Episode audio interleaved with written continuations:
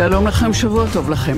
פא' פגישה אישית משולשת בסופו של שבוע שעמד בסימן חום, זעם, אלימות בחברה הערבית, 172 נרצחים מתחילת השנה. ופרשה אחת מני רבות אבל עמוסת תובנות, פרשת הטיסה שנשמעה פוקדת שרת התחבורה והבטיחות בדרכים על נהגה הנבוך נוכח חסימת מאבטחיו של שר בכיר ממנה. בכוריאוגרפיית המהומה שהתלקחה נבלע הטיעון הממולמל כולם עם פלאפונים בחוץ. ועולה השאלה, האם אלמלא הטלפונים, אלמלא פוטנציאל התיעוד, אפשר היה לדרוס? שמא נתנחם בהוכחה שעדיין קיים ניצוץ של הבנה שיש בעיה בתיעוד דריסה כי לדרוס זה לא טוב. הבנה של הנהג כמובן. וגם לשרה קרה מה שקורה לכולנו.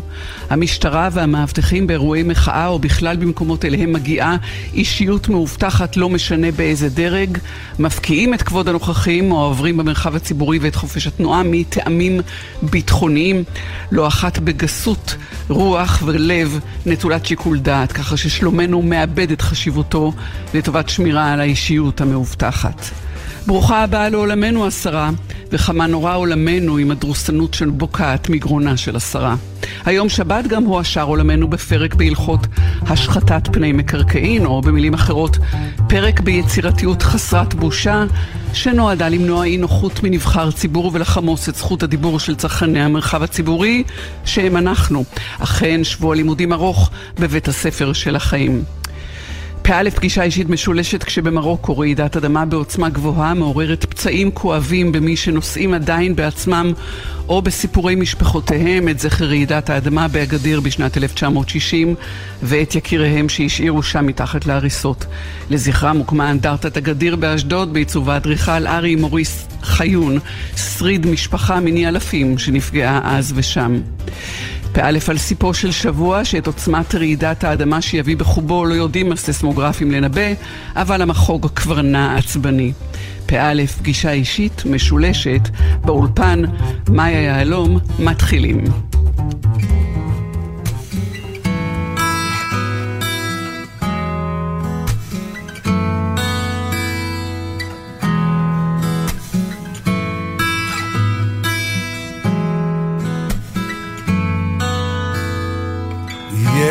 מה שיהיה, אני עוד אשנה, אני אגשים את חלומי.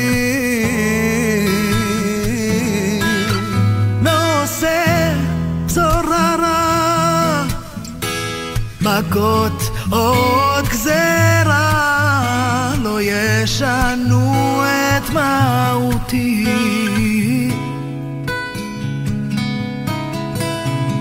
אני את והאל שלצידי עוד ננצח. לא בגלל הכוח רק בגלל הרוח הנושבת בגבי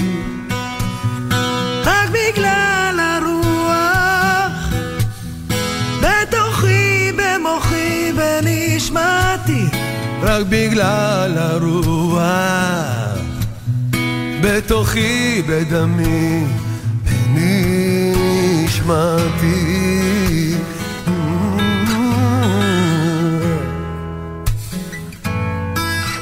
את שיש לי להגיד אני עוד אצרח אפילו בירח ישמעו. מי שיגיד לו כך, אותו לא אשכח. יבוא היום, הוכיח צדקתי. אני את והאל שלצידי עוד ננצח לא בגלל הכוח, רק בגלל הרוח הנושבת בגבי רק בגלל הרוח בתוכי, במוחי, בנשמתי, רק בגלל הרוח. בתוכי, בדמי, בנשמתי.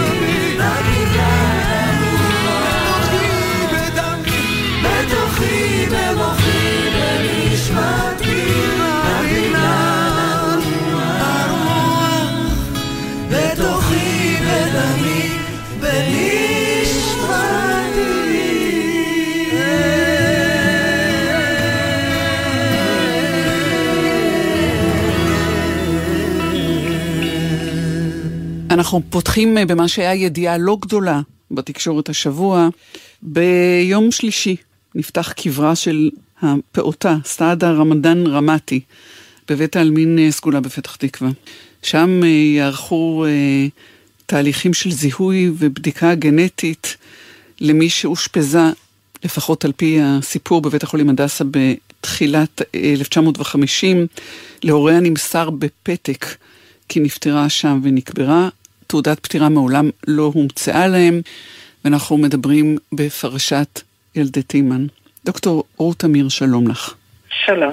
המכללה האקדמית עמק יזרעאל, החוג למדע המדינה, החוג הרב-תחומי והתוכנית לתואר שני במדיניות ציבורית, ומי שעוסקת בחוסר שוויון פוליטי במדינות, בפיצוי היסטורי, גם מוצאת ספר שהכותר שלו הוא הפוליטיקה של הקורבנות, מגמה עולמית לתיקון עוולות היסטוריות. פרשת ילדי תימן שהיא רב ממדים ונמשך על פני שנים, והשבוע הזה הסתכם בעוד קבר שנפתח, הוא התגלמות הנושא הזה של תיקון עוולות היסטוריות. לצערנו יש בעולם הרבה מאוד אה, עוולות, הרבה מאוד עוולות אה, היסטוריות, ובשלב מסוים חברות מחליטות להתחיל את עצמן מחדש. פשוט להתחיל מחדש. בצורה שוויונית יותר ולתקן עוולות. זה איזשהו תהליך שאנחנו רואים אותו בעצם אה, מסוף שנות ה-80 של המאה הקודמת, וזה תהליך שעדיין אה, נמשך עד היום במקומות רבים. אם אני מסתכלת על מה שקורה בעולם, זה מתגבר כל הזמן. איזשהו אה, אה בולמוס אפילו, הייתי אומרת. נכון, כי זה תהליך שהוא במידה מסוימת אפילו מדבק. כלומר, פרשת ילדי תימן דומה מאוד לפרשת הוצאתם בכפייה של אה, ילדים אבוריג'ינים באוסטרליה, ששם החל תהליך תיקון בעקבות איזשהו דוח על מצב ילדי הילידים ב-1987, עבור לקנדה, שגם שם היו, בעקבות מה שהיה באוסטרליה, אז התעורר גם העניין בקנדה. החלו דוחות על מצבם של ילדים בפנימיות, בעקבות הדוחות האלה שהיו בהם ממצאים אה, מחרידים, התחיל איזשהו תהליך של ניסיון אה, לתקן. בארץ, אה, פרשת ילדי תימן, כל כמה שנים יש לה, היא עולה על סדר היום, ויורדת ממנו. אצלך, ואת אה, בדקת שלושה מקרים אה, ישראלים כאלה, זה פרשת ילדי תימן, פרשת הגזזת, הטיפול המשפיל שהוענק פה בארץ, שניתן ליוצאי צפון אפריקה כשהגיעו, עם ההשפעות הבריאותיות החמורות שלו, וגם נישול תושבים פלסטינים מאזור מגוריהם. אפילו כתבת, הוצאת ספר בעניין הזה, שמתכתב באמת עם, עם המגמה העולמית הזאת. כשאת אומרת שזה מדבק, כי מי נדבק בזה? אוכלוסיות שהן מוגדרות הגזולות, הנגזלות? הנחמסות אה, מזהותן ומהכרה בעוולות שנעשו להן? או אה, חברות אה, שמרגישות מספיק חזקות להתמודד עם זה עכשיו? זה קודם כל בא מהקורבנות. זה מתחיל עם הקורבנות שבמשך שנים נושאים את, נושאים את כאבם, לפעמים זה עולה על סדר היום הציבורי, מצליחים אה, להעלות את העניין, וכמו תמיד יש את אלה שמתנגדים, ומה פתאום, אה, מה אתם עכשיו אה, בוכים, אכלו לי, שתו לי על משהו שקרה לפני 70 אה, שנה או לפני 100 שנה, מה זה רלוונטי עכשיו, או יש לנו עכשיו אי צדק, מקרים של אי צדק שקורים עכשיו וצריך לטפל, אז תעזבו אותנו עם כל מיני דברים שאתם מביאים מהעבר הרחוק. זה סוג הטענות שמשמיעים. יש כאן גם אה, הרבה מאוד פופוליזם סביב הסיפור הזה, כי יכולים לבוא ולהגיד, ואני אקח את זה נניח לישראל, מה אז עכשיו אנחנו צריכים לשלם למשפחות של יוצאי תימן, שאנחנו בכלל לא בטוחים שבאמת היה משהו, ותמיד יהיו כאלה שיכחישו את העוול. אז אוקיי, אז בסדר. אז כדי להשתיק אתכם, אז ניתן לכם כסף. אז ממה נוריד את זה עכשיו? נוריד את זה מהחינוך, נוריד את זה מהבריאות, נוריד את זה מניצולי שואה. בואו תגידו ממה נוריד. אבל הרי זה לא זה עניין של כסף בכלל, אנחנו מדברים על משהו הרבה יותר גדול מזה, והוא המגמה העולמית, מצד אחד הקצנה וניכור ובידול ולאומנות ושנאת זרים וכל היתר, ומצד שני אה, זה באמת אה, מגמה מתפשטת, רווחת ומקבלת משמעות וביטוי מאומנות, דרך תרבות ועד מעשה פוליטי, להכיר בזכותם של דורות שבמקור הם ילידים נגזלים, להכיר בעוול שנעשה להם. כשהגל הזה של תיקון עוולות היסטוריות התחיל לקראת סוף האלף, הייתה תחושה שיש איזה שינוי משמעותי. תרבות זכויות האדם נראתה הייתה כאילו ניצחה. נפילת הגוש הסובייטי שהתפרשה על ידי פרנסיס פוקיאמה כקץ ההיסטוריה, כלומר אה, סיום הקונפליקט הממושך בין הקפיטליזם למרקסיזם והניצחון של הדמוקרטיה הליברלית. אפשר לקחת גם את קץ האפרטהייד ב-1994. Mm-hmm. אז הייתה איזושהי, ובמידה מסוימת גם הסיפור של אוסלו נכנס פה לתוך המשבצת הזאת, שחברה באה ואומרת, אוקיי, אנחנו רוצים לחיות אחרת. אנחנו רוצים להתחיל מחדש, אנחנו רוצים לעשות איזשהו ריסטארט ואני לא מדברת כאן על רק הכרה, אוקיי, קחו את הכסף ובואו נסגור את הסיפור הזה, לא סיפור אה, נזיקי, אלא מעבר להכרה גם מה שנקרא צדק ביוולנטי, כלומר גם שינוי סדר העדיפויות. האם אה, דוקטור רות תמיר להערכתך, ואת הזכרת את הפופוליזם ואת העליונות הלבנה, כל אותן אה, תנועות שמתקיימות אה, לדאבוננו גם ממש סביבנו, האם זה מין תנועת נגד, או שזה פשוט צירוף פרשיות? קשה לי להגיד אם זאת תנועת נגד, אבל מה שכן הייתי אומרת שיש כאן משהו מאוד מעניין, כי אחד הדברים המרכזיים בפופוליזם זה תחושת הקורבנות. זאת אומרת, זה אנחנו מול, ה... מול האחרים, אה, העם מול האליטות, והעם שהוא בעצם אה, העם הטהור, האותנטי, שהוא קורבן של אה, מהגרי עבודה ו... וזרים וכל הסיפור הזה. הייתי אומרת שהייתי צופה שדווקא ניסיונות לתיקון עוולות כן יזכו לפופולריות, אבל מה שקורה כאן זה שאכן אולי אה, יש שיח של רחמים ושיח של קורבנות ובעצם יש גם תחרות מי יותר קורבן ממי, אבל זה לא שיח של זכויות, וזה ההבדל בין מה שהיה אז, לקראת סוף האלף הקודם, ומה שקורה היום עם הפופוליזם, שזה יותר שיח של רחמים ולא שיח של זכויות. זאת אומרת, אנחנו נותנים ליוצאי תימן, כי הם מסכנים והם סבלו, ובטח עוד הם סבלו בגלל אה, שלטון מפא"י וכולי, אבל אנחנו לא חושבים בכלל או לא מזכירים בכלל שהייתה כאן פגיעה משמעותית ביותר בזכויות, שהיא עולה לכדי אפילו, אם ניקח את זה למונחים של היום, לכדי אה, פשע נגד האנושות. המיקוד בחלק גדול מהגילויים של uh, התהליך uh, תביעת uh, הכרה בעוולות, המיקוד הוא הרבה פעמים בילדים.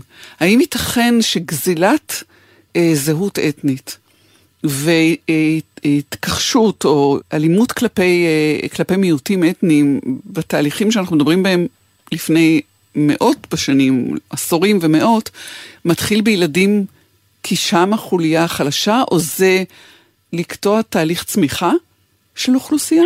בהחלט. קודם כל ילדים, עם עליית הלאומיות, היחס לילדים משתנה, וילדים נתפסים כמשאב של האומה. אלה משלמי המיסים העתידיים שלנו, אלה החיילים שלנו, אלה האנשים שבעצם יסחבו את המדינה על כתפיהם. ולכן המדינה רוצה לקחת חלק ורוצה לעצב אותם בצורה שתתאים לה. בהביטך, דוקטור רות תמיר, על, על המכלול ועל הזרמים שפועלים במידה מסוימת זה נגד זה, או לפחות אה, מחמיצים זה את אה, כוונותיו אה, של זה, לאן עוד יכול להתפתח המנגנון של תיקון עוולות? אני חושבת שיש לנו בידול בין מדינות שהן לא דמוקרטיות מלאות, ושם המשקל הוא יותר בכיוון של אה, שיח רחמים, שיח שהוא יותר מזיקי. ללא ניסיון בעצם אה, לשנות את כללי המשחק, אלא לפצות ולהשתמש בעוולה כאמצעי לניגוח אה, למשל משטרים קודמים. במדינות שהן דמוקרטיות ליברליות, למשל בקנדה, יש תהליך מאוד מאוד משמעותי שנמשך למעשה מ-2006, בצד המעשי שלו, בצד של התשלומים לנפגעים. אבל זה לא רק תשלומים, זה גם הנצחה, זה גם תוכניות לימודים, זה גם שינוי של תפיסות, זה גם העדפה מתקנת, זה הרבה מאוד דברים שנכון, זה לא איזושהי הפיכה וחלוקה מחדש של העוגה, אבל זה התחלה מחדש בצורה שוויונית יותר. דוקטור רות תמיר, המכללה האקדמית עמק יזרעאל, החוג למדע המדינה, החוג הרב-תחומי והתוכנית לתואר שני במדיניות ציבורית. תודה שדיברת איתנו. שבוע טוב. שבוע טוב.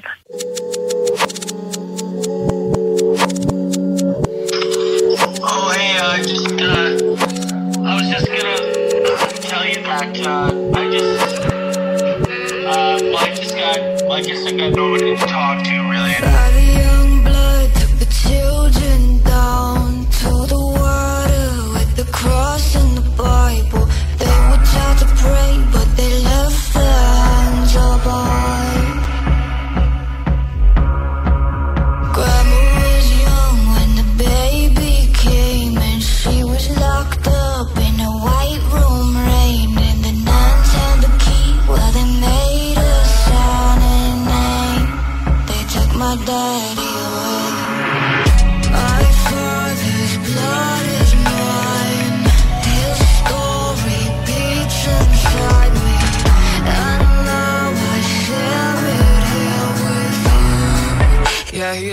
about the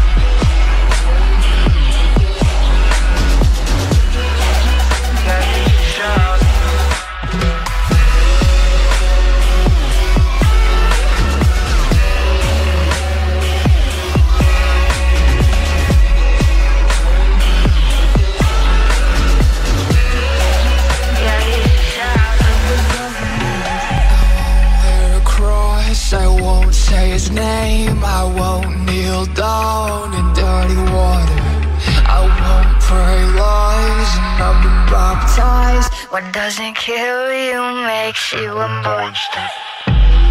There's a lot of things that the government blacked out, but you know, like I mean, no matter what happened, I'm just, you know, I'm really grateful for you in my life because it's been difficult. Um, and I guess I passed a lot of that on to you, we're doing the best we can, and and life's and life's awesome. ימי סליחות הם הימים האלה, ימי חשבון נפש, התחברות, חיבור לבבות. נעמי לבב יורן, שלום לך. שלום וברכה. הזדמנות מושלמת לדבר איתך, קרימינולוגית, מגשרת, מובילת תחום הצדק המאחה בעמותת מוזאיקה, על um, הקשרים שבין פוגע לנפגע, בין uh, תוקף לקורבן, והאופן שבו פרקטיקות של גישור, דיבור ואיחוי יכולות לטהר אוויר ולשנות מציאות. לגמרי, לגמרי, את אה, גם ניסחת את זה אה, מצוין, קשר בין פוגע לנפגע. באמת אה, בלית ברירה נוצר קשר כזה, והוא שם והוא קיים, והשאלה מה עושים איתו. ואת ממש, בזכות מה שאמרת, אני רוצה אולי לצלול ישר להגיד שלפעמים הפוגע הוא הבן אדם היחיד שיכול לתת מענה לצרכים מסוימים של הנפגע. וגם אולי הפוך, גם הנפגע אולי יכול, יש דברים מסוימים שרק הנפגע יכול לתת אותם לפוגע.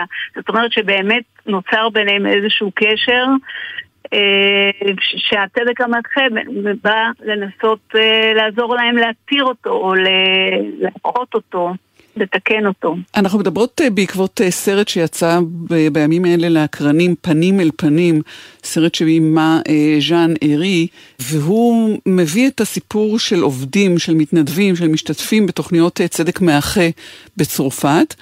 מה שמאיר, מטיל אור גם על הנעשה אצלנו בארץ, זה שגרסאות שונות לטכניקה הזאת של צדק אה, מאחה אצלכם בעמותת אה, מוזאיקה. יש עוד, אה, עוד איזה ניואנס לדבר הזה שמדבר על לא רק נפגע, פוגע ונפגע, אלא היוועדות קהילתית, משום שאנחנו יודעים שגם הפוגע יוצא מאיזושהי סביבה, וגם הנפגע, או הנפגעת כמובן, הם חלק מקבוצה שהיא גם קבוצת ייחוס ותמיכה, אבל היא גם פגיעה אה, סביבתית. בכל אירוע של אלימות שכזה. לגמרי. כל פגיעה היא תמיד, אה, אף פעם אין רק פוגע אחד.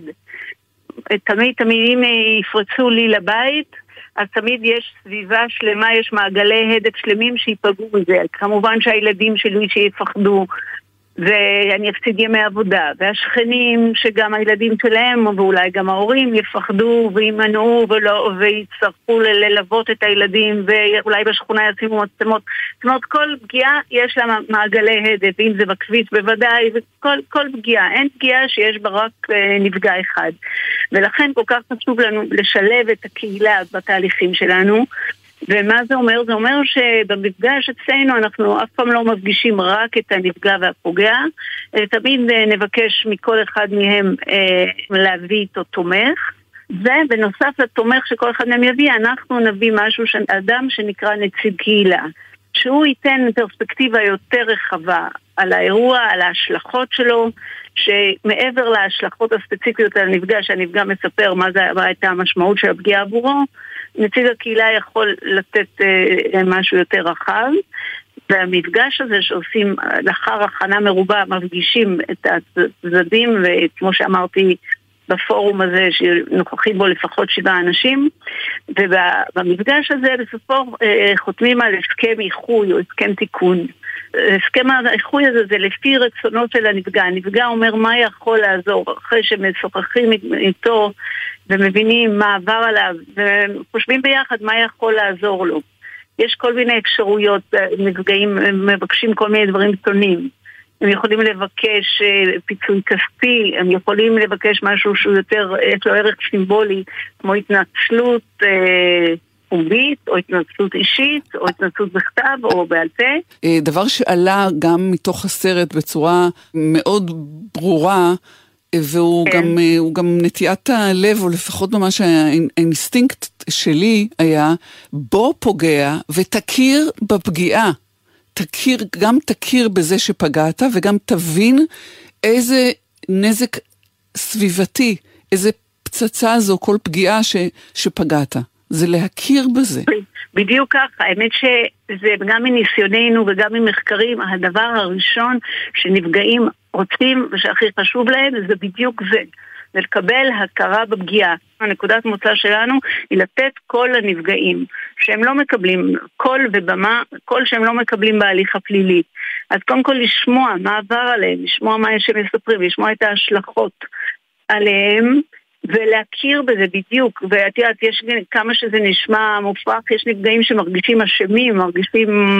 אז להוריד את המשא הזה מהם, ולהכיר בזה שמי הפוגע, שיש פוגע מסוים, והאחריות היא שלו, והתנאי הכרחי לתהליך הזה הוא לקיחת אחריות של הפוגע. אז, אז אפשר לשאול, אה, נעמי אה, לבב יורן, מה התכלית של כל המהלך הזה אל מול התהליך הרגיל של משפט, ענישה וחזרה אל החיים. בעיקר אם בסופו של משפט גם יוצא התוקף מורשע, ואז יכול הקורבן, הנפגע, הנפגעת, להרגיש שצדק נעשה. בבית משפט, אז במקרה הטוב, אם הסנגור יעץ לו, אז הוא, הוא יגיד שהוא מצטער, אוקיי? הוא יודה ויגיד שהוא מצטער. אבל uh, זה שום דבר, זה הרי זה מהפה ולחוץ. וכאן יש הזדמנות, בהליך הזה יש הזדמנות קודם כל לנפגע, לספר את הסיפור שלו, לקבל הכרה בפגיעה, לבקש דברים שהוא רוצה ושיעזרו לו, ויש הזדמנות לפוגע, גם לפוגע יש הזדמנות לספר את הסיפור שלו בצדק המנחה. אני רוצה להגיד, אה, להדגיש עיקרון חשוב, שזה שאנחנו מפרידים, בצדק המנחה, שמפרידים בין האופה למעשה. מה זה אומר? זה אומר שכל המשתתפים בתהליך מגנים, מגנים בפה מלא את המעשה, את התקיפה, את מעשה העבירה מגנים ללא כחל ושחק. אבל לא מגנים את העושה, מכבדים את הבן אדם, יודעים להפריד בין המעשה שלו לבן אדם. זאת אומרת, לפוגע יש בהחלט מוטיבציה להשתתף בזה מעבר לזה שהוא מקווה שזה יקל לו מהענישה, שאנחנו לא מתעלמים מזה.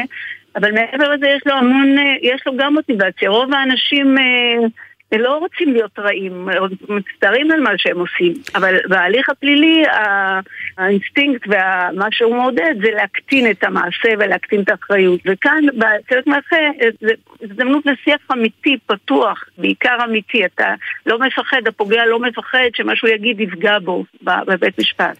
בסרט אה, אה, אומרת אה, אחת מהמובילות של המפגש שם, שהוא בטכניקה אחרת, אבל בסוף זה אותו רעיון, צדק כן. מאחה הוא ענף ספורט קרבי. כן, האמת שאני מאוד אהבתי את הסרט, אני חשבתי שהוא סרט משובח ממש. יש אבל? אה, כן, אבל אם יש משפט אחד שלא הבנתי בסרט הזה, זה את המשפט הזה. בבקשה. אז, אז חשבתי שאת תפתרי לי את השאלה הזאת. כי כן, יש פה איזה, איזה סוג של דו-קרב, אבל זה עומד בסתירה לעיקרון של האיחוי. אה, קרב לצורכי איחוי, נגיד ככה. ואני רוצה לחזור רגע אלייך אישית, ולעובדה כן. שאת אה, מגשרת ומנחת מפגשים כאלה, אבל את מנוסה בהובלת פרויקטים שמקדמים דיאלוג בין מגזרי. גם הובלת פרויקטים כאלה גם באנגליה, גם בלוד וגם בבית ג'אלה. זה בסוף הכל אותו הדבר, כי מדובר באינטראקציות בין אנושיות? אני חושבת שבדיוק ככה, אני חושבת שזה בדיוק זה, ואני חושבת שהשם של הסרט מבהיר פה מה משותף בכל הדברים האלה שאת מדברת עליהם שאני עוסקת בהם ושהם חשובים לי, שמהרגע שיושבים פנים אל פנים עם אדם הדברים נראים אחרת. מהרגע שאתה מבין, אתה שומע את הסיפור, אתה רואה שהדברים הרבה יותר מורכבים. ואנחנו נורא טובים בלשנוא ולכעוס ולזעום ו... על מגזרים ועל אנשים שאנחנו לא מכירים ומה שאנחנו שומעים בתקשורת, אבל, אבל זה מדהים הכוח של הפנים על מול פנים הזה. זה כמעט לא מאכזב, אני חושבת שכמעט אף פעם לא, לא התאכזבתי מהעניין הזה, גם אם זה באמת, כמו שאת אומרת, דברים אחרים שעשיתי בין יהודים ומוסלמים אה, באנגליה. או פה בין פוגע לנפגע. המפגש, הדיאלוג הישיר הזה, השיח האמיתי והכנה והפתוח, הוא אף פעם לא מאכזב. יש לנו אה, נתונים אה, לגבי אה, חזרה לעבירות או למעשים של פוגעים אחרי שעברו תהליך של צדק מאחה, ככל שזה מוגבל עדיין בארץ ויש בסך הכל שתי עמותות, אתם, מוזאיקה ועמותת בצדק. יש לנו נתונים כבר? נכון, אבל אל תשכחי שגם עושים הרבה, הרבה תהליכי צדק מאחה בשירות המבחן, בעיקר עם נוער. או, מצוין. איזה נתונים יש לנו? במוסד יש, עשו כבר אלפים או עשרות אלפים של מקרים. בעיקרון, אבל... בגדול, אתם רואים שיש שם איזה אה, מהלך משמעותי לשינוי מציאות? אה, יש שם הרבה, כבר הרבה, נסברו הרבה מחקרים אה, בעולם. בעולם זה הרבה יותר נפוץ מבארץ, ונעשו הרבה מאוד מחקרים, ושם מראים באמת ללא ספק שזה מוריד מה שנקרא רצידיביזם, זאת אומרת פשיעה חוזרת. קודם כל, אני רוצה להגיד לך שזו הזדמנות שהפוגע פעם ראשונה שהוא מבין את ההשלכות של מה שהוא עשה. זה לא יאמן הדבר הזה, אבל זה ככה, פוגעים באופן טבעי, הם תמיד מקטינים את המעשה שהם עשו, הם תמיד עושים רציונליזציות. זה כמו שאנחנו, אני גם, אם אני עושה משהו שהוא לא בסדר או לא זה, אז אני תמיד, אם אני במצב של התגוננות, אני תמיד אנסה להקטין ולהקטין את האחריות ולהקטין את האשמה. וזה מה שפוגעים עושים תמיד בהליך הפלילי, והם מגיעים, ככה הם מגיעים אלינו למפגשים, וזה תמיד באמת יפה לראות שאפילו במפגש הראשון כבר עוד עוברים תהליך, כי הם מגיעים עם ה... ראש האדברסרי הזה, אז הם באים בהתגוננות, במצב של התגוננות, ובלחשוב מה להגיד ומה לא להגיד ומה נכון. ואז תוך כדי שמסבירים להם מה זה התהליך הזה, אז לאט לאט אתה רואה שהם עוברים למוד אחר. מחקרים בעולם מראים ללא, ללא עוררין שהצדק המאחה מוריד רצידיביזם, מוריד פשיעה, מוריד פשיעה חוזרת, ומה שגם לא פחות חשוב הוא אה, צדק מאחה שיש צביעות רצון עצומה של נפגעים אה, מהשתתפות בתהליך, בניגוד להליך הפלילי, וזה גם עוזר בהורדת פוסט-טראומה של הנפגעים. נעמי אה, לבב יורן, קרימינולוגית מגשרת ומובילת תחום הצדק המאחה בעמותת מוזאיקה, תודה שדיברת איתנו, שלום לך, ערב טוב.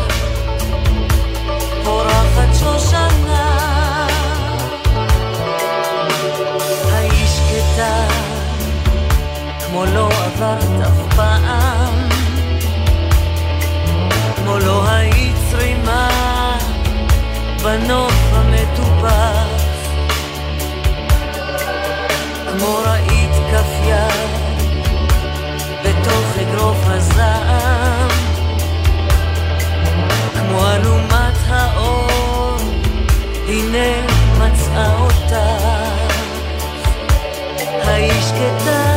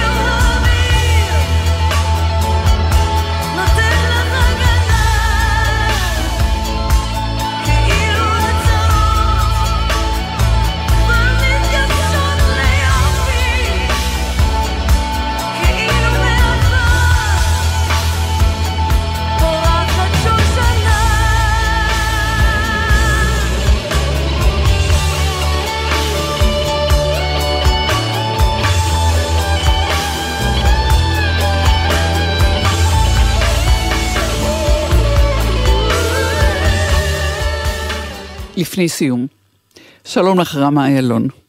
שלום. מתרגמת כלת פרס מפעל הפיס לאומנויות ולמדעים על שם לנדאו לשנת 2023 בתחום התרגום. ברכות. תודה רבה. ואת בכלל רצית להיות מעצבת אופנה. זה באמת אה, פרט אה, שלפעמים נשכח ממני אחרי כל השנים, אבל כן, זאת הייתה התחלה, זאת הייתה התחלה של הצרפתית. להגיע לפריז ולהיות קוקו שנל הבאה.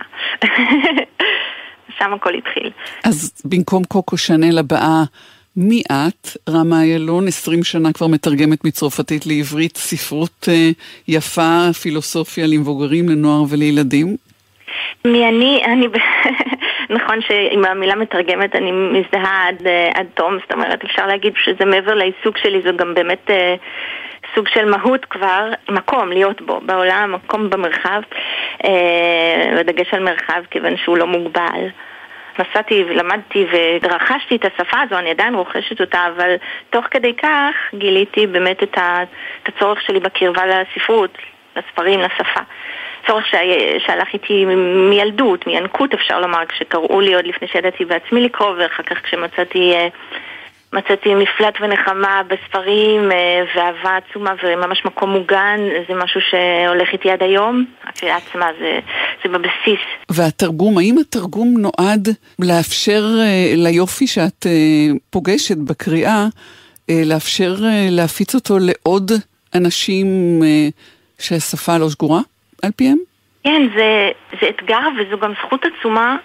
אני באמת מרגישה את זה בכל ליבי שזו זכות עצומה כיוון ש... חוויתי אותה בעצמי, ועד היום כשאני קוראת מתרגמים משפות אחרות וכל שנות הקריאה של הקלאסיקות הצרפתיות, עוד לפני שידעתי להתמודד עם בלזק ופלובר, ובאמת נזקקתי למתרגמים, שלא לדבר על ספרות, בכלל ספרות עולם. אם אני היום יכולה לתת קצת מזה לאנשים, ובאמת הפרס הזה ומה שנכתב, אני כל כך התרגשתי כי הבנתי, המשפט הפעוט הזה, שהספרים האלה נמצאים בבתים של אנשים והם יכולים לקרוא אותם. זאת אומרת, הם יכולים באמצעותי אה, להיחשף לעולמות מורכבים. ליופי, אבל גם לקושי ולכאב, לכל משהו בעצם קצת בניגוד ל- לרוח הזמן העכשווית הזו של תזזיתיות, של התבצרות, של חד משמעיות. אגב, המונח הזה חד משמעית שחזר לשפה בצורה כל כך גורפת, שאני שומעת אותו במרחב הציבורי כל הזמן, כולל את הילדים שלי, וזה לא בכדי, כיוון שיש משהו כל כך חד ונחרץ שהשתלט לנו על השפה, ו- שהשתלט לנו על המחשבה גם, ועל היכולת קליטה שלנו, ואם התרגום של אה, ספרים עם תרבויות שונות, שהם בעצמם יש בהם תביעה לשקט רגע, לרגע של אדם עם עצמו, אז כל הערכים האלה שהם כל כך חשובים, אם יש לי חלק קטן ביכולת להנחיל את זה טיפה, אז זה, אז זה אדיר, זה עצום בשבילי. הביטוי חד משמעי מביא אותי לשאלה שהיא יותר מהותית לסוגיית התרגום. התרגום הוא לא חד משמעי. ואיזה נכון. מקום יש למתרגם בתוצאה של התרגום? בעיקר במקרה שלך, שאת אף פעם לא למדת תרגום באופן מסודר ורשמי, וזה הרבה יותר אינטואיטיבי, חושי, רגשי, כן. וזה מאוד לא חד משמעי, כי אחד יתרגם נכון. כך, ואחד יתרגם אחרת את אותו הדבר. זה נכון, אגב, אני חושבת בכל תרגום, גם אם זה תרגום שמועמיד מולו אולי אה, תפיסה אחרת. למשל, אני אתן לך דוגמה, כשאני מתרגמת פילוסופיה, אז מה שניצב לנגד עיניי זה להצליח להעביר רעיון מורכב, לפעמים מופשט, בשפה הכי נהירה שיש. זאת אומרת, פה אני לא אצליח לראות לנגד עיניי מקום אה, פיזי, מרחב וחושים, אלא באמת את המחשבה עצמה כמקום שבו מתרחש משהו כרגע. את חייבת להבין- להבין לפני שאת מתרגמת. כן. את צריכה אז- להבין אז המון זו- דברים. נכון.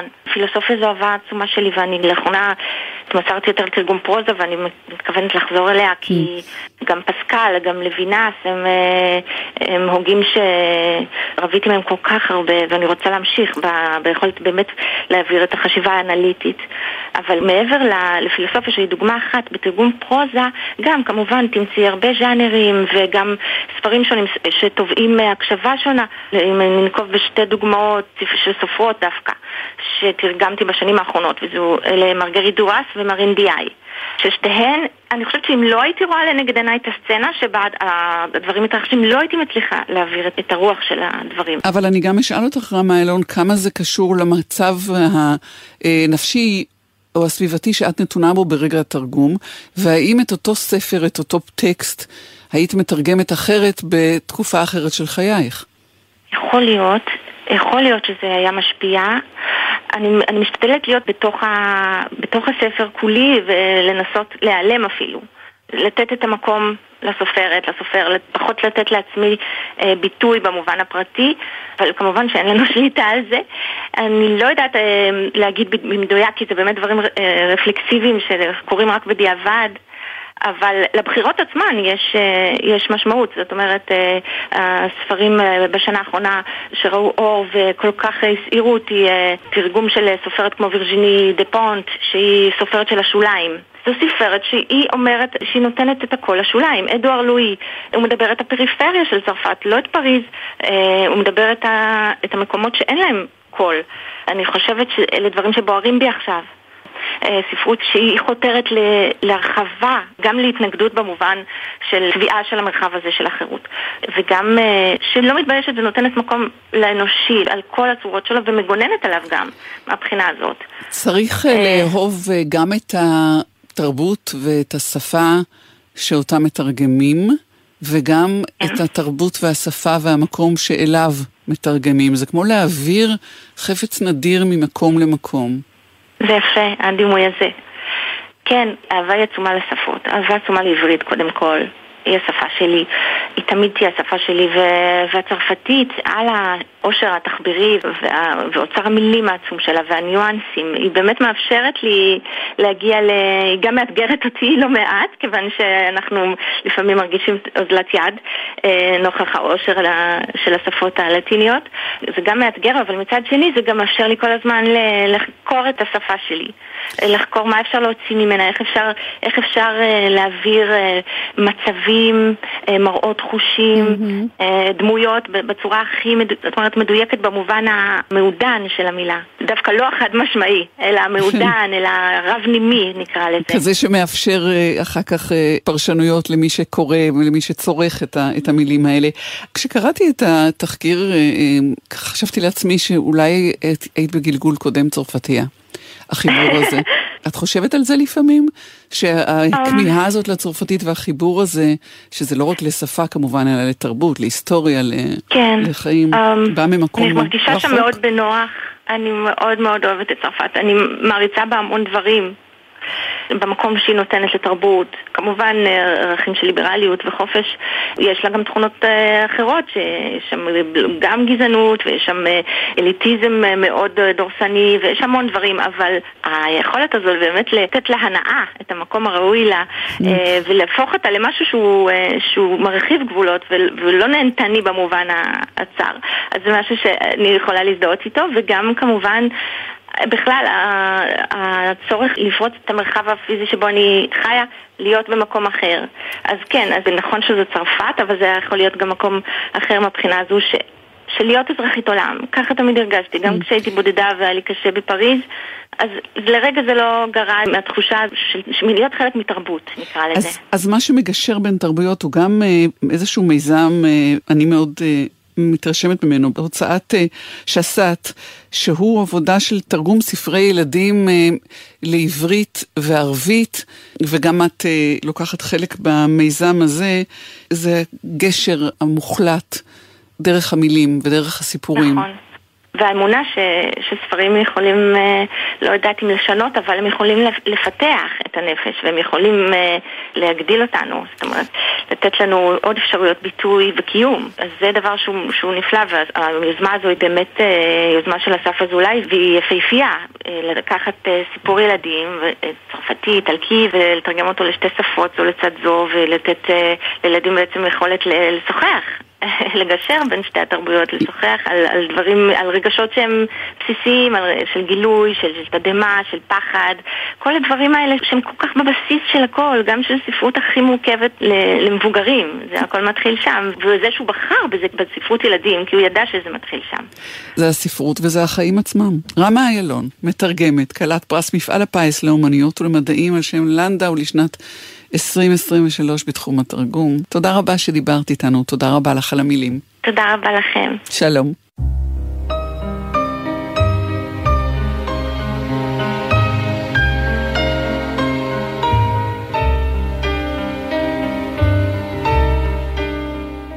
מפיקה ראשית ורדי שפר, מפיק איתה אליעזר ינקלוביץ', על הביצוע הטכני היו יואב מנדלוביץ' וגלעד הראל, בפיקוח הטכני אילן גביש, אני טלי ליפקין שחק, שבוע טוב לכם כולכם. היו שלום. Mille fois tu pris ton bagage, mille fois je pris mon envol. Et chaque meuble se souvient dans cette chambre sans berceau des éclats des vieilles tempêtes.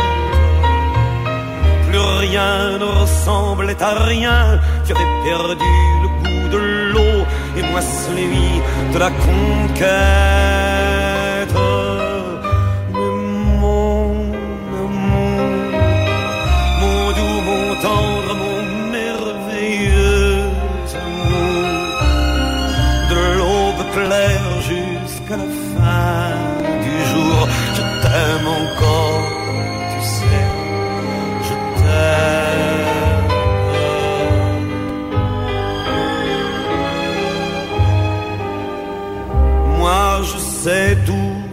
Tes sortilèges,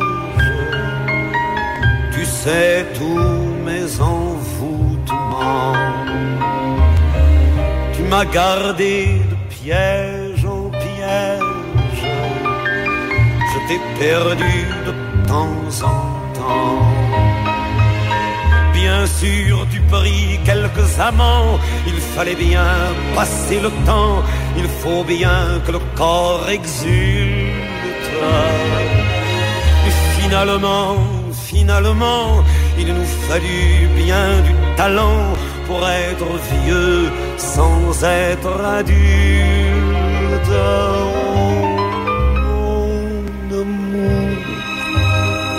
Mon doux, mon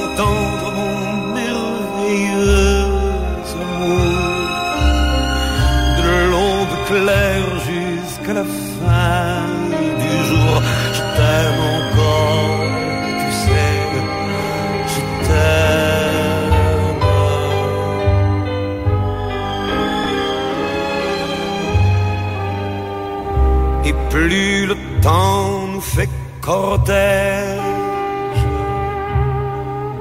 et plus le temps nous fait tourment. Mais n'est-ce pas le pire piège que vivre en paix pour des amants? Bien sûr, tu pleures un peu moins tôt, je me déchire un peu plus tard. Nous protégeons moins nos mystères. On laisse moins faire le hasard, on se méfie du fil de l'eau, mais c'est toujours la tendre guerre.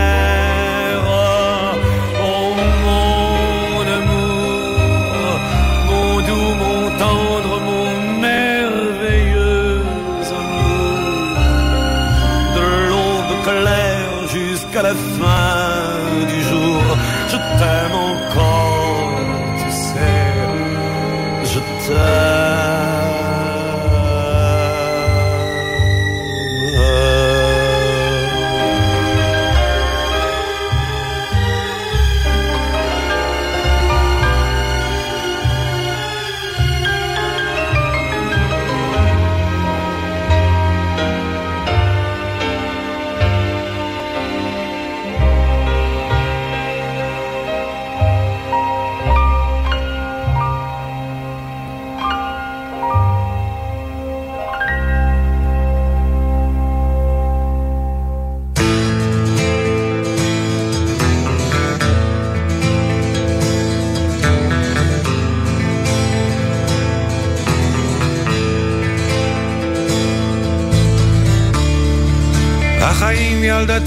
זה סיפור רציני. לפעמים אני מת מפחד. מהצל של עצמי מכל מה שסביבי. יש לפעמים רגעים שנדמה. הנה האור בקצה ופתאום זה חושך וגם את כמו כולם שאיבדו את דרכם. תחפשי איזה אור בחושך. תתבגרי, תשתני, הזדקני ותראי, יש לפעמים רגעים שנדמה, הנה האור בקצה, מפרפר בחושך. שהדלקנו בלילה.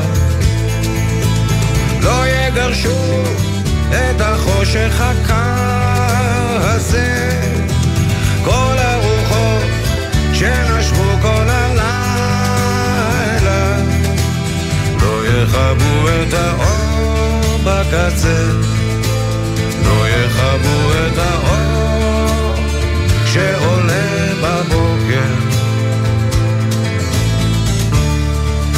תחפשי, תשאלי, וגם את תגלי. התשובה עוד נישאת ברוח. יש כתובות על הקיר בכיכר של העיר, יש לפעמים רגעים שנדמה. הנה האור בקצה, מהבהר בחושך.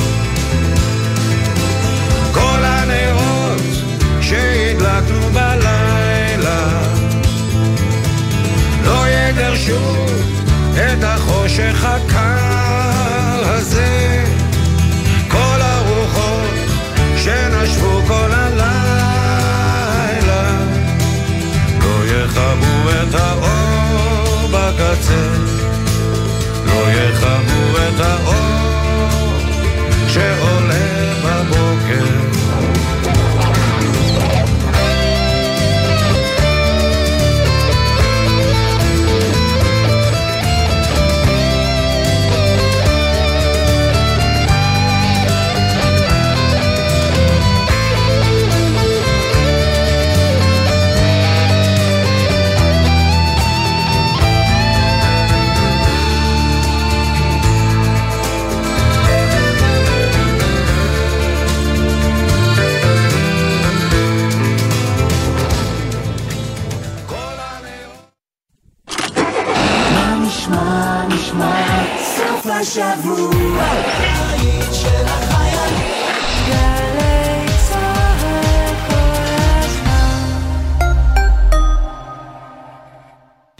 להיות מכונן כדי להבין שבסביבת בית ספר חייבים להקפיד על נהיגה זהירה. נהגים, עם החזרה ללימודים, שימו לב לילדים בדרכים. בסביבת בתי ספר, גנים ומגרשי משחקים, האטו ותנו זכות קדימה להולכי הרגל. שתהיה לכולנו שנת לימודים מוצלחת ובטוחה. הרלב"ד, מחויבים לאנשים שבדרך.